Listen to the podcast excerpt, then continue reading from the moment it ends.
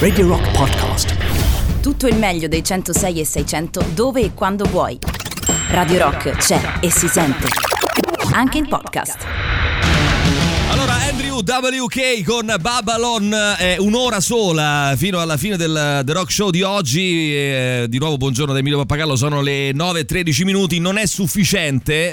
Eh, voi direte come un'ora sola non è sufficiente per parlare di un libro? No, perché il libro che vi stiamo per presentare eh, che va comprato subito, insomma, oggi stesso. Andate eh, se, se, vi piace, poi ognuno ha le sue parafilie. Se vi piace il libro fisico, andate, aspettate l'apertura dei negozi, comprate, ordinate, fate come vuoi, volete. Vogliamo dire questa cosa figa di andate nelle librerie indipendenti? Eh, ce ne sono ancora no, a Roma, ce ne sono diverse. Diciamo, andate, no, andate nelle librerie fisiche, no? Anziché volete. ordinare su Compratelo. Amazon. Oh, si vi va. Oppure se no compratelo anche su Amazon dove volete. Oppure se vi siete fanatici della lettura Kindle, io eh, faccio tutte e due le cose spesso, i libri mi piacciono. Eh, leggo su Kindle, sottolineo e poi però voglio avere anche il cartaceo, così anche con eh, il libro che stiamo per presentare. Torna a trovarci Francesca Mannocchi per Bianco e il colore del danno. Ciao Francesca, buongiorno e bentornata. Buongiorno. Buongiorno. Come stai? Grazie. Sto bene, intera. Oh, ok, senti, allora eh, c'è tanto da dire sul tuo libro che innanzitutto io stavo leggendo altre cose, credo che farà lo stesso effetto anche ai nostri ascoltatori che lo leggeranno, che lo acquisteranno, oggi lo leggeranno. Eh, molli tutto e ti concentri su, eh, sul tuo racconto. E finché non l'hai finito non, non, non lo lasci perché veramente complimenti è una scrittura, dicevo prima, eh, molto lucida anche nel raccontare quello che non è lucido eh, del tuo percorso. È sostanzialmente la scoperta, eh, ormai quasi 5 anni fa, 4 Sì. anni e mezzo fa, eh, della tua malattia. Parliamo di sclerosi multipla. eh, e quindi la diagnosi della malattia è, eh, è il racconto di quello che c'era prima e di quello che c'è stato dopo, cioè di come è cambiata la tua vita, la tua ma anche delle persone che stanno intorno a te, la tua famiglia, ehm, de- del rapporto con tuo figlio, hai un figlio di eh, quasi di 4 anni, no? e 4 anni e mezzo, Pietro. eh, e quindi vorrei, vorrei naturalmente che tu raccontassi, l'hai già detto varie volte, insomma, però tu, che, che tu raccontassi cosa vuol dire bianco il colore del danno, che è una frase, cioè un titolo molto, eh, si- molto d'impatto, però racconta una cosa eh, reale in realtà, che, che ha a che fare con eh, la diagnosi della tua, la diagnosi e i controlli, diciamo così, della tua malattia. E soprattutto quello che io non capivo della diagnosi della mia malattia, Sì. perché il percorso con la, con la lingua della medicina è iniziato eh, con una in- intraducibilità, cioè io leggevo i risultati dei referti e non capivo, e n- non è che non capissi niente, non trovavo corrispondenza tra quella lingua e quello che il mio corpo viveva o quello che le mie notti vivevano, che era poi la, la paura. E quindi a un certo punto, con diciamo la naivete che ho talvolta quando faccio le domande nel mio lavoro da cronista, mi avvicino ai medici chiedendo di spiegare le cose come le spiegherebbero ai bambini di 6 anni, che era la stessa cosa che facevo quando lavoravo in alcune trasmissioni televisive di fronte a, di fronte a un bilancio. Cioè, mi- mi raccontate questi numeri come lo spiegheresti a un bambino di 4 anni? E quindi questa dottoressa con la quale poi sono diventata amica, e, e questo è un altro dei temi della cronicità delle malattie, no? i rapporti mh, personali che si stringono, amicali, necessari, quasi ineluttabili perché ci dobbiamo frequentare molto a lungo, eh, le, ho, le ho chiesto di spiegarmi quelle cinque righe come le spiegherebbe a suo figlio. E lei mi ha detto ehm, il tuo sistema nervoso dovrebbe essere grigio integrale e invece è come se ci fosse un, eh, pennello, un grande pennello sopra il tuo sistema nervoso che fa gocciolare della vernice bianca. L'evoluzione, l'evolversi, la vita di quella vernice bianca è la vita della tua malattia che può spe- non spegnersi in realtà, può rimanere inalterata, qui- aumentare e quindi peggiorare. Eh, e quindi quando ho scritto questa traduzione del referto dicendo il mio danno è bianco, abbiamo pensato con la mia editor che... ehm, che bianco è il colore del danno fosse un titolo simbolico e significativo perché il bianco eh, soprattutto non è un colore, è un non colore perché contiene tutti i colori dello spettro cromatico e quindi dentro c'è tutto, quel, c'è tutto il suo contrario, c'è la luce, c'è il buio, ci sono le sfumature ed è la stessa cosa che succede in un corpo che produce la sua malattia come è il caso delle malattie autoimmuni come la mia. Poi il bianco è sempre, quasi sempre, insomma, lo si immagina un, con, con, delle eh, sfumature positive, positive no? il candore, Biancaneve, no? Invece qui parliamo del danno segna l'evoluzione della malattia, quindi è, è qualcosa di profondamente negativo. No? Di solito si pensa al nero come esatto. negativo e al bianco come purezza, appunto. No? Quindi questo che risulta ancora più forte. Questo contrasto molto forte.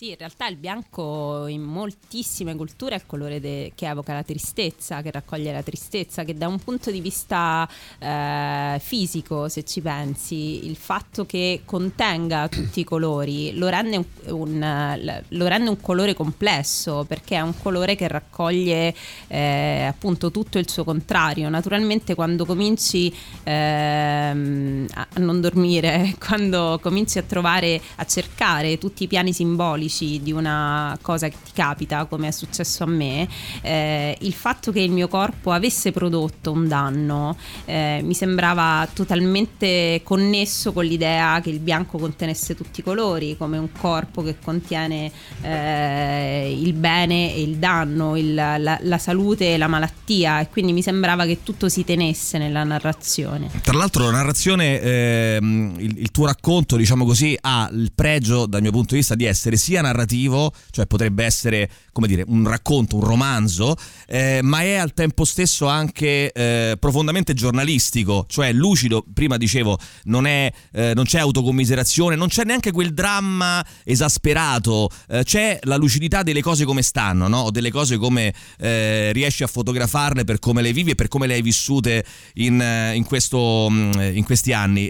prima di mandare una canzone scelta da te, fra l'altro ascolteremo canzoni presenti in qualche modo eh, nel tuo libro eh, un accenno alla malattia. Abbiamo detto eh, due cose malattia cronica e autoimmune. Cronica si capisce abbastanza facilmente di cosa si tratti, eh, autoimmune magari ce lo spieghi un attimo, tutte e due queste eh, connotazioni hanno un impatto molto forte anche sulla psicologia del malato, perché chiaramente un conto è avere una diagnosi di una malattia dalla quale si può guarire da, da, da qui a un anno eh, e un conto è sapere di avere a che fare con una malattia cronica evidentemente. Sì, questa è stata diciamo la meraviglia, è un po' l'alibi di cominciare a studiare e, e hai ragione nel dire che c'è c'è c'è un po' di metodo giornalistico, nel senso che prima di cominciare a scrivere io ho studiato molto, non, non avevo naturalmente la presunzione di acquisire un linguaggio eh, in sei mesi che medici acquisiscono in 12 anni, eh, che però avevo bisogno di trovare affinità e divergenze tra la lingua della medicina e la mia.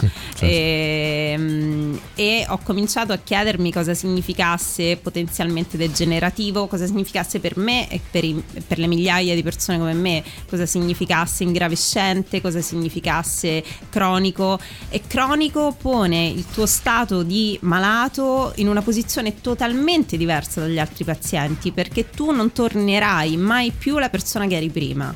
Cioè una malattia cronica è, è, segna un destino che è un destino che durerà per un tempo forse infinito se la ricerca non farà progressi come ne ha fatti in questi anni.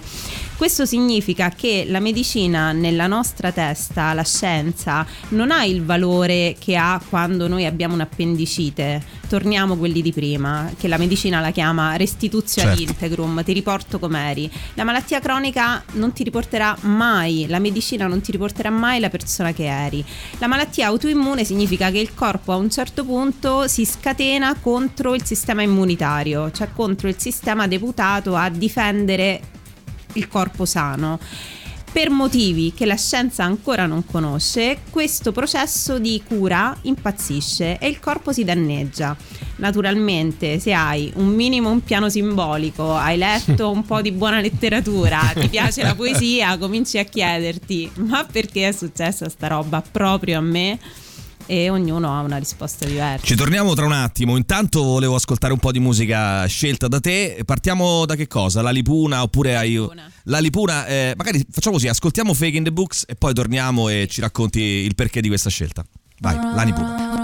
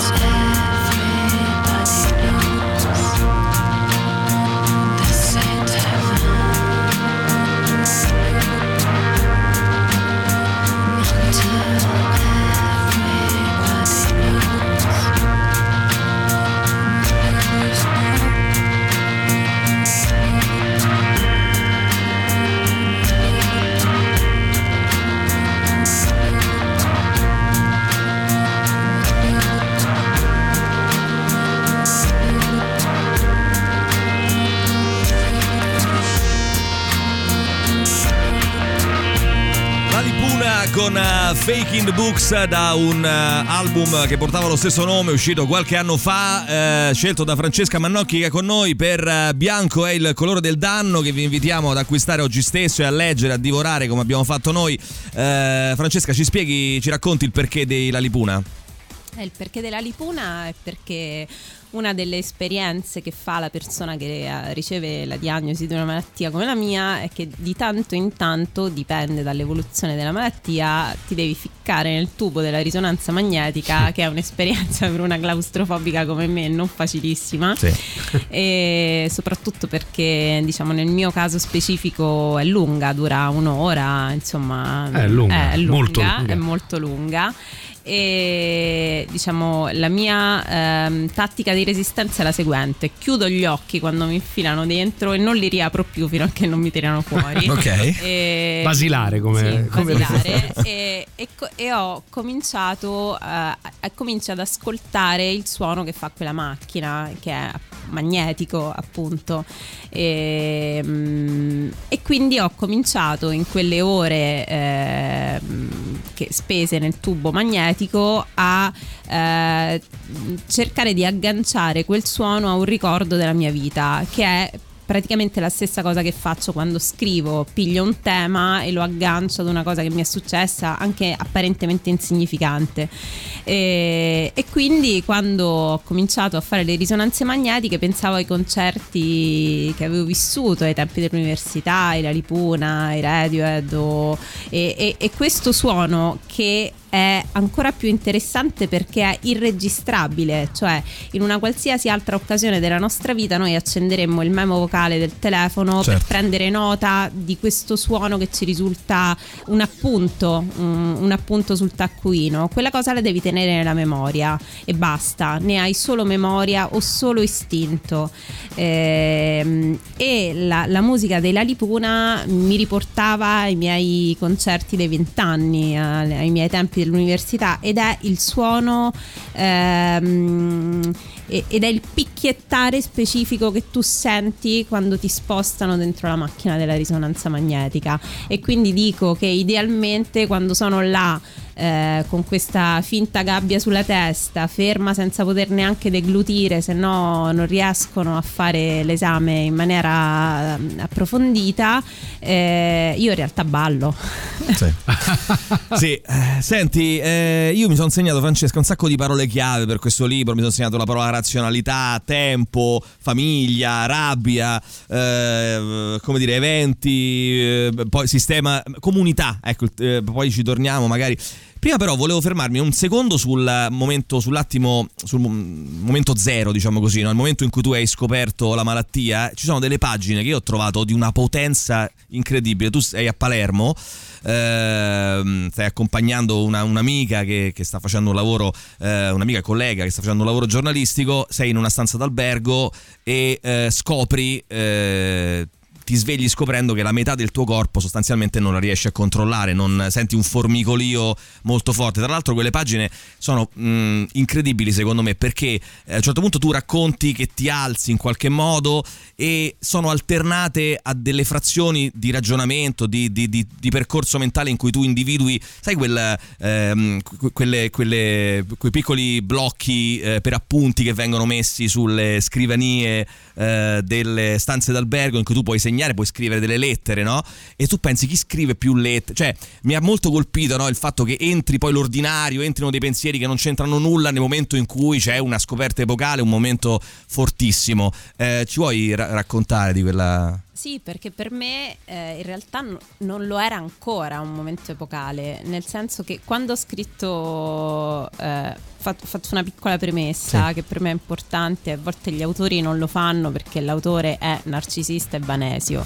Allora, il libro è vero, lo, lo è, ma è anche vero profondamente che esattamente come un disco, esattamente come un film, il libro è un'opera corale. Eh, e per me il rapporto con la mia editor, che desidero ringraziare, Rosella Postorino, è stato un rapporto determinante nella scrittura di questo libro perché eh, quello che non era chiaro a Rosella o quello che era troppo per Rosella doveva diventarlo per il lettore, eh, per tutti i lettori. Quando ho scritto il capitolo di Palermo, lei mi dice, la prima cosa che mi ha detto è...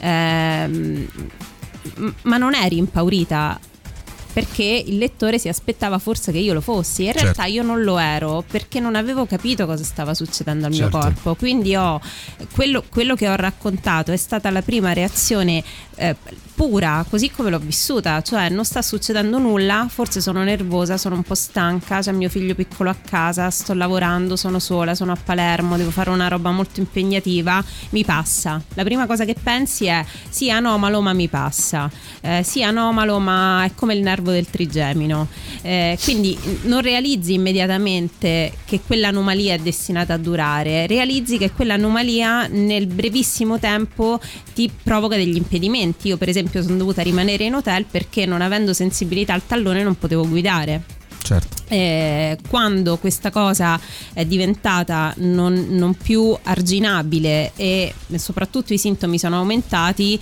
ho capito che quantomeno bisognava ehm, fare molte visite. Eh, e, e, il, il vero problema che è iniziato diciamo quel giorno, in quella settimana, è che, e io non potevo saperlo, è che tu entri in un periodo che ho imparato in medicina, si chiama limbo diagnostico, che è stata la cosa più difficile, cioè tu hai qualcosa ma non sai cos'hai.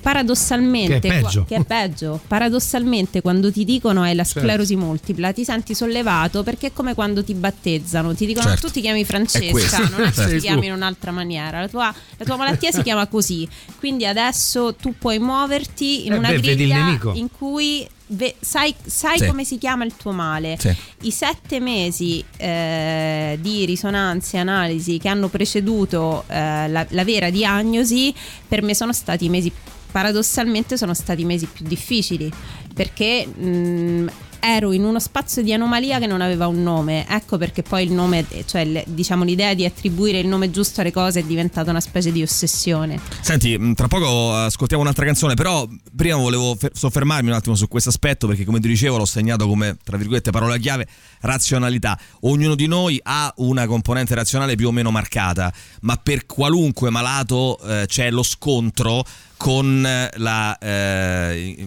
la, volontà, diciamo così, di capire quello che gli sta accadendo e di capire quali sono le cause, eh, di avere una visione lucida su quello che sarà il suo percorso.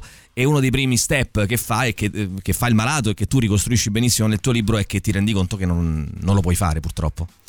Non lo puoi fare e parlo da persona che diciamo è privilegiata perché la razionalità è uno strumento che uso nel mio lavoro quotidianamente, essendo poi io eh, un, insomma una persona non credente, quindi ho, ho, ho tutta una griglia materialista che, nella quale ho costruito la mia vita, la vita delle persone intorno a me, quindi diciamo non ho mai fatto atti di fede su niente nella mia vita, men che meno, men che meno sulla medicina, cioè se, se, se, sono una scettica lo sono sempre e quindi cerco sempre di eh, spiegarmi o di lasciarmi spiegare delle cose.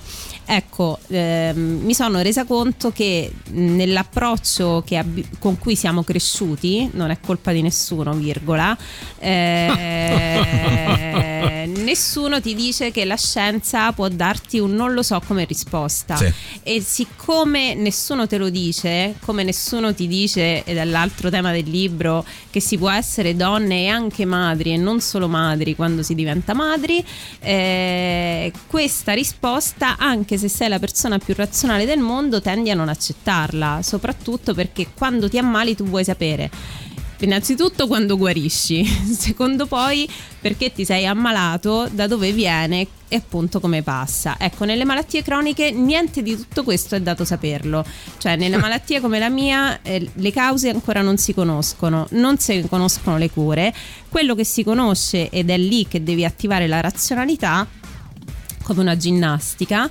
è che tu sai e devi sapere che negli ultimi 25 anni, grazie alla scienza e grazie alla ricerca, questa malattia ha eh, può essere arginata e contenuta in maniera veramente molto efficace, molto molto efficace, che ci sono tantissime medicine e terapie che prima non c'erano, questo ce lo dobbiamo ricordare, basta applicare eh, l'irrazionalità, purtroppo no, purtroppo no. Eh, e l'irrazionalità talvolta fa il paio con la ferocia, che secondo me è un altro di quei temi che sulla malattia non è abbastanza eh, raccontato, cioè ci capita di pensare delle cose innominabili che non è solo perché, è perché a me e non a un altro. Certo, Questa sì. è una frase vergognosa, spudorata, svergognata. Però comune a tutti, Però penso. comune e quindi forse agirla, nominarla, la neutralizza.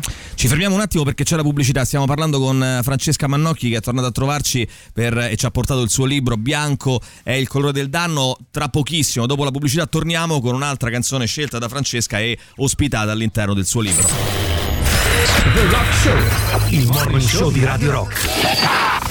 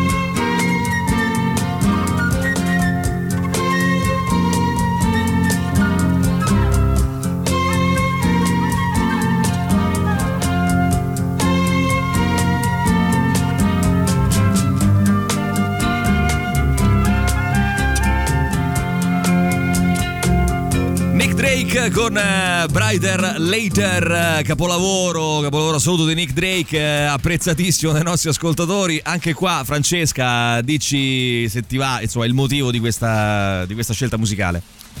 Allora, eh, questa scelta è legata a un ricordo mh, eh, faticoso per la vita di una donna e mo- molte di noi e molte delle ascoltatrici purtroppo avranno il carico di questa medesima esperienza e avranno ehm, avuto difficoltà a parlarne come la stragrande maggioranza delle persone, che è la scelta di un'interruzione di gravidanza, che è una cosa che io associo eh, nella mia memoria eh, a, a- questa canzone perché è la prima canzone che ho sentito quando sono uscita dall'ospedale.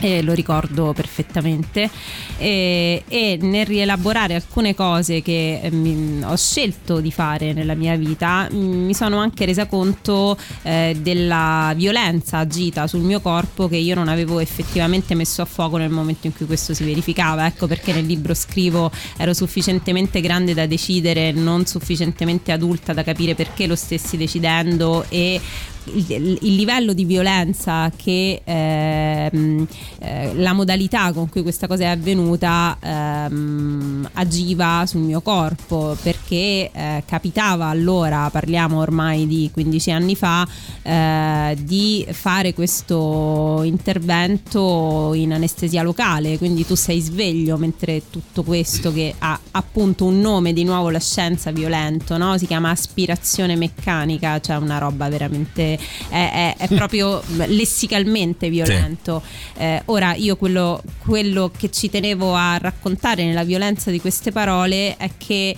eh, le, le parole sono feroci e disegnano una realtà feroce. Quando questa ferocia si consuma sul corpo di una donna, le conseguenze non sono mai a breve termine, non sono mai neutre eh, e non sono mai superabili individualmente. Ecco perché c'è bisogno di un ragionamento collettivo e comunitario, ma soprattutto non ideologico e non pietistico.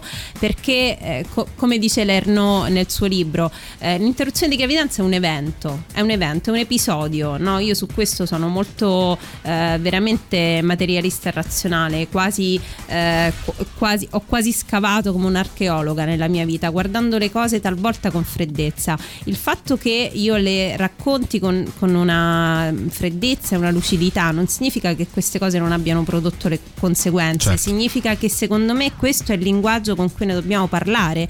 Per non renderlo ehm, eh, come dire lo striscione contro il femminicidio che serve ma non basta perché quello che basta che dovrebbe bastare ed essere necessario è invece un ragionamento lucido e razionale sugli eventi che viviamo collettivamente come comunità, come lo sono delle piccole micro forme di violenza che poi le persone consumano individualmente e siccome generano vergogna non le rendono mai parte di un percorso collettivo. Certo, su questo eh, vorrei tornare se facciamo in tempo, però eh, c'è una fortissima, lo dicevo prima, onestà e chiarezza nelle tue parole, eh, nel tuo libro, mh, rivolta verso il mondo che ti circonda, il contesto, ma anche e soprattutto verso te stessa.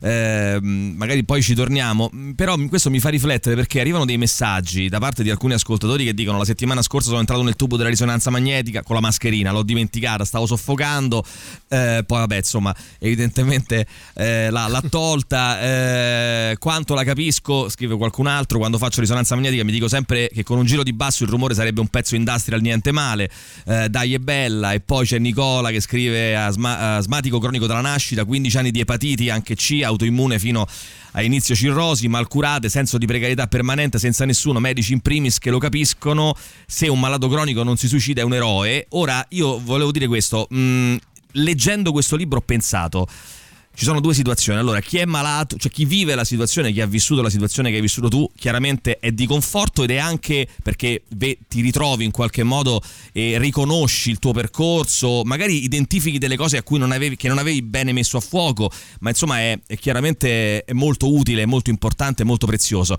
Però per chi non è malato, apre uno squarcio su un mondo che, che può capitare, che, che può aprirsi mm, per, per, tutti, speriamo di no, ma insomma può, può, aprirsi per tutti, che è completamente diverso rispetto al mondo in cui viviamo, un mondo parallelo in cui tutte le cose che facciamo eh, normalmente, le incazzature, il lavoro per come lo concepiamo, ehm, i rapporti interpersonali vengono completamente stravolti e modificati ed è per questo che Francesca giustamente secondo me eh, identifica la Francesca del prima e, la Francesca del dopo, no? come se fossero quasi due persone diverse. Tu dici a un certo punto eh, mi manca, mi sento più sola ora che non c'è quella Francesca lì.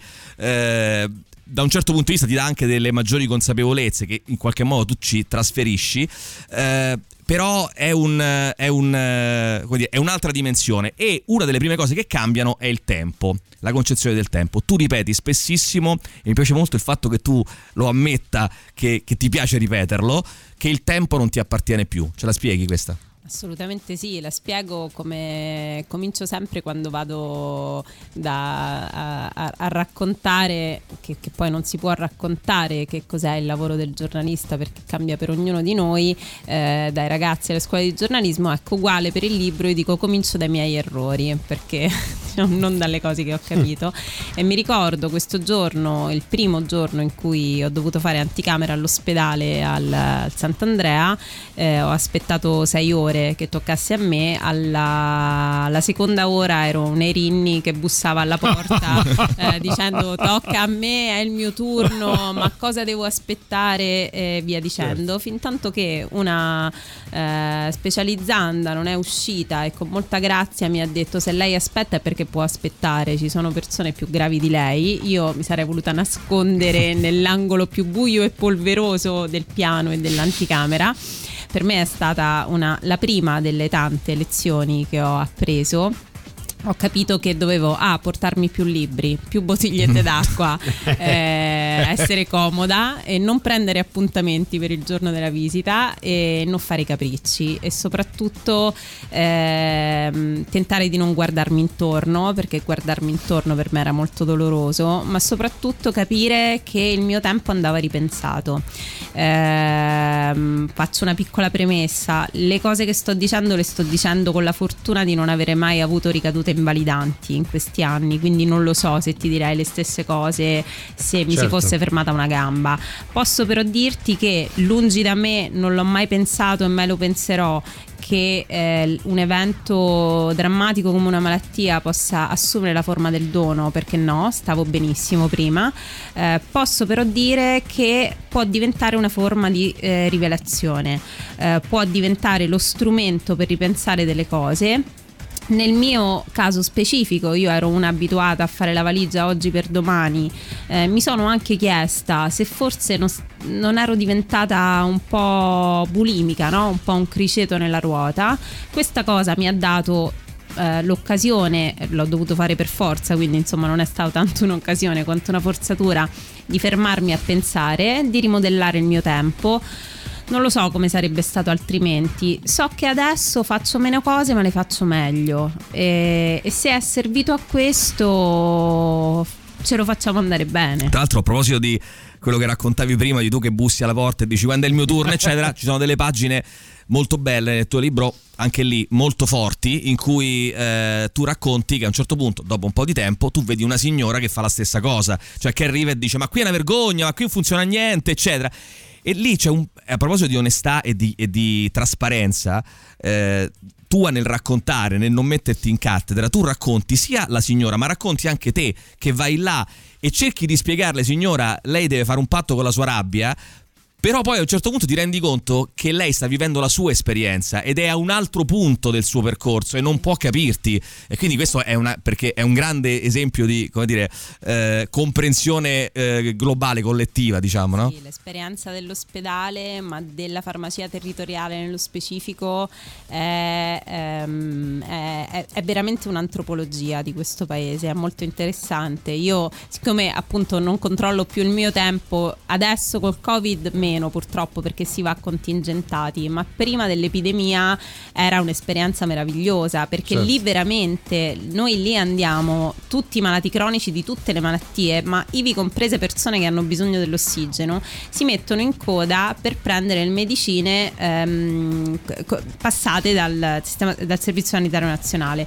Eh, di conseguenza lì ci sono veramente tutte le classi sociali, ancora più che nell'ospedale. È un, trovi, è un livellatore, quindi tu arrivi arrivi e trovi eh, l'ingegnere che sta andando con la, valigetta prima di andare al ministero, la signora che ha bisogno dell'ossigeno, eh, la, eh, la, la, figlia o la badante che vanno a prendere il, il medicinale salvavita e si crea uno specchio reale, molto più reale dell'ospedale perché qualcuno ehm, decide di curarsi nelle cliniche private, invece le medicine comunque le devi andare a prendere alla farmacia territoriale e quando entri in una grammatica della comunità, in un lessico della comunità, ti guardi intorno e i nuovi li riconosci al primo sguardo, certo. no? Perché sono quelli impazienti che arrivano e no, pensano con un quarto d'ora di risolversi la faccenda. È meraviglioso, le matricole, sei come all'università. È meraviglioso perché lui, lì tu capisci che essendo noi una comunità ci dobbiamo aiutare, ci dobbiamo prendere per mano e dire quasi con tenerezza, lament- lamentiamoci del governo, ma non ci lamentiamo dell'attesa, no? Senti Francesca, io mi allungo un pochino Alessandro perché poi magari chiudiamo con un brano, però voglio, dirti, voglio chiederti un altro paio di cose. A proposito del, eh, del malato abbiamo un po' accennato questo tema. Il malato cattivo, tu metti molto a fuoco questa cosa qua. Il malato è cattivo o è sincero? Eh, è bamb- è, ed è cattivo come un bambino, quella cattiveria che può avere un bambino, quella che, che, che si perdona al bambino perché appunto è forse una, una estrema forma eh, di sincerità. Come lo vedi? Ecco, come, lo, come l'hai analizzato anche nel tuo libro? Ho cercato di analizzare le reazioni, alla, le mie reazioni alla malattia, ehm, come eh, anali- cerco di analizzare i fenomeni che racconto nel mio lavoro. Quindi Ehm, è vero che le persone migranti sono tutte poverine persone migranti, è vero che i libici sono tutti carnefici, è vero che i malati sono tutte vittime, è vero che quando diventi madre sei solo madre. No, non è vero niente di tutto questo, proprio perché per come siamo? Siamo bianchi, siamo buoni e siamo cattivi, conteniamo tutti i colori dello spettro. Quindi ehm, la persona che ha una diagnosi di una malattia non smette di avere delle punte di ferocia. Ti dirò di più, la malattia, se possibile, polarizza dei, dei, lati che tu hai. Se sei generoso diventi estremamente generoso, se sei una persona rancorosa diventi estremamente rancorosa. Eh, pe, pe, pe, perché non hai punti di sfogo? Certo. Perché a un certo punto... Eh, usano su di te un ausiliare, che è l'ausiliare è essere, tu non hai una malattia, tu sei malato.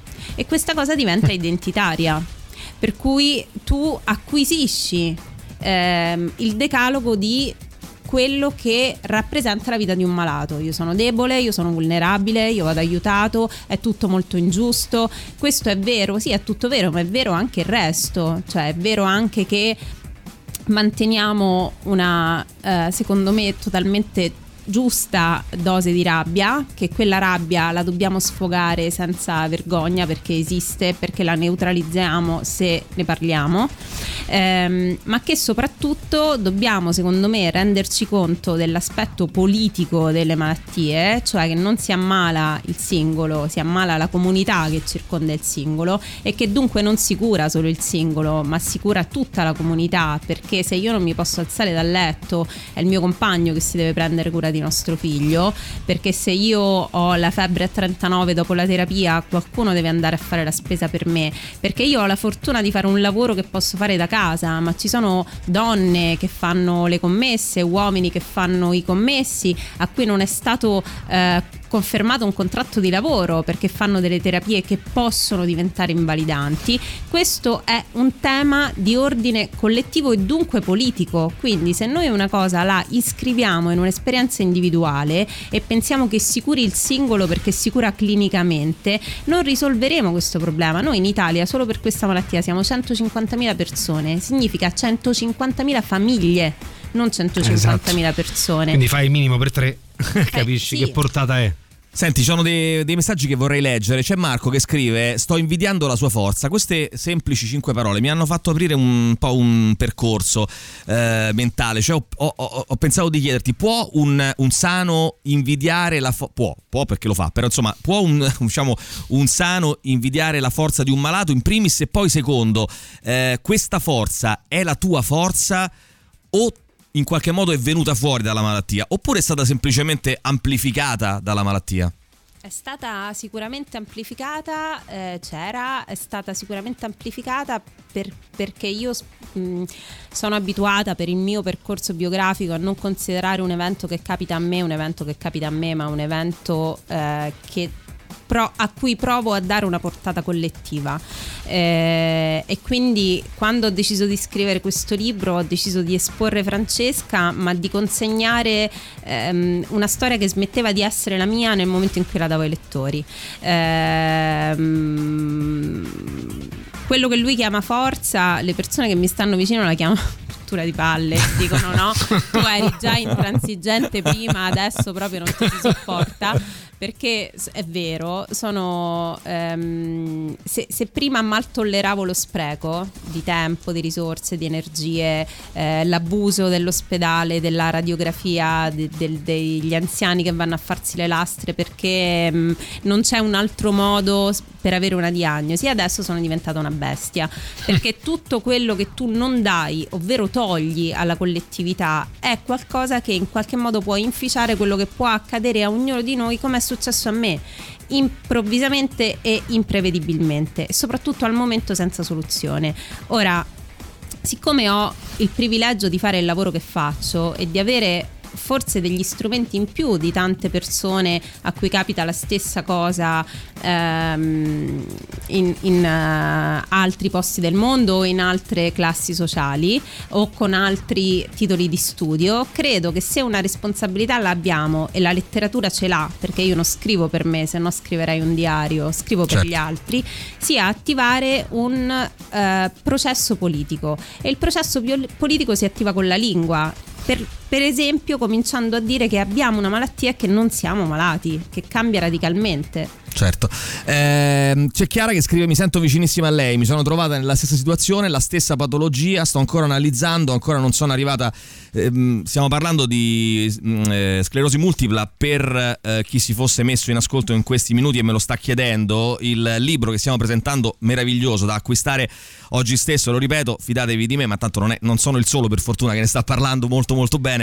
è bianco il colore del danno in Audi, Francesca Mannocchi è con noi, dicevo Chiara dice eh, sto ancora analizzando, ancora non sono arrivata a questa consapevolezza della malattia, ma viva che ne, se ne parli. Ehm, Chiara, poi c'è Carlotta che chiede chi ti ha aiutato maggiormente in questa situazione tra tutte le persone a te vicine, se c'è qualcuno che ti ha aiutato maggiormente. Guarda, in realtà eh, la cosa bella che è successa alla mia famiglia, per mia famiglia intendo mio compagno e mio figlio, diciamo, cioè il discorso sui miei genitori è un discorso lungo, ma ci, ci, ci rivediamo per questo. e... C'è un bellissimo capitolo su, sui tuoi genitori.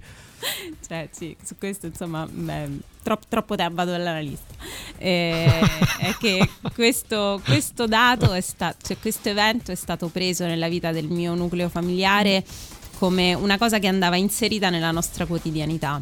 E, e, quindi noi abbiamo imparato a viverla non facendo finta di niente ma facendo sì che diventasse un pezzo della composizione della nostra vita. Quindi capita che io non ce la faccia ad apparecchiare perché ho gli effetti collaterali della terapia come capita e sono scene veramente divertenti che io debba attraversare un aeroporto a Tripoli in Libia con le medicine che non possono passare sotto raggi X e quindi c'è questo quarto d'ora di babele vera, impazzimento in cui tu devi spiegare al delegato libico che ti devi portare un'iniezione che non può passare sotto i raggi X, quindi non è che ho smesso di fare le cose, è diventato tutto un pizzico più complicato. Più complicato. Diciamo. A proposito del tuo lavoro, eh, ti faccio quest'ultima domanda, anzi poi, poi ne faccio un'altra velocissima, eh, poi ci salutiamo. A proposito del tuo lavoro, eh, mi ha molto colpito, il tuo lavoro è molto presente nel libro, eh, però è come se fosse parallelo in qualche modo modo, cioè non entra nella storia, eh, non, non, è contaminato, tra virgolette, eh, quasi mai dalla storia della tua malattia. È, è, è mm, verrebbe a dire relegato, ma è un'espressione forse un po' negativa. Invece no, ha un, uno spazio nei tuoi ricordi, per esempio, eh, è come se fosse un po' un rifugio per certi versi. E anche parlando, prima tu mi hai detto che parti per l'Iraq e, e, e come dire, il lavoro per te è stato un po' un eh, lasciare le, le cose qui, qui, a Roma, insomma, la, la tua vita e andare in una dimensione diversa, sembrerebbe, è così? Guarda, to- torno un pizzico seria e rischio di dire una frase un po' retorica, ma per- prendiamoci il rischio. Ehm, quando hai visto delle robe eh, così mh, mm, insomma impegnative anche umanamente come è capitato a me di vederle in questi anni eh, è vero che la scala di grigi si amplia moltissimo ed è vero che la scala della gravità ecco perché forse la forza sia un po' amplificata. Insomma quando ti capita di vedere eh, ragazzini che arrivano senza una gamba e non c'è eh, l'anestesia per poterli ricucire in un ospedale da campo diciamo il, la tua gradazione di lamentela si abbassa sensibilmente, diciamo la mia è sempre stata molto bassa, eh, però chiaramente ho eh, prima di pensare mi lamento, penso quanto siamo fortunati ad avere le medicine pagate dalla, dalle tasse di tutti noi. Quando mi arriva la lettera del commercialista penso, ah vedi, sicuramente in un ospedale romano l'anestesia c'è. Ehm, e quindi per questo eh, il mio lavoro non solo è rimasto quello che era, ma se possibile il, il livello di rivelazione che una malattia porta, se la vuoi accogliere come rivelazione, ti, fa guard- ti dà altre lenti, cioè diventa veramente, io quando racconto del, del, di come la malattia abbia influenzato la mia scrittura parlo di un cacciavite, cioè la, mm, è, è stata un po' un cacciavite e un po' un forcipe questa malattia, ha tirato fuori delle cose che erano lì, eh, pro- sicuramente erano lì, sicuramente le ha tirate fuori, sicuramente il fatto di lavorare in posti dove la gente ha le saponette ma non ha l'acqua per lavare, farsi, tipo le prigioni libiche, eh, contribuisce a dare a me una scala di valori diversa da certo. quella che ha una persona comune.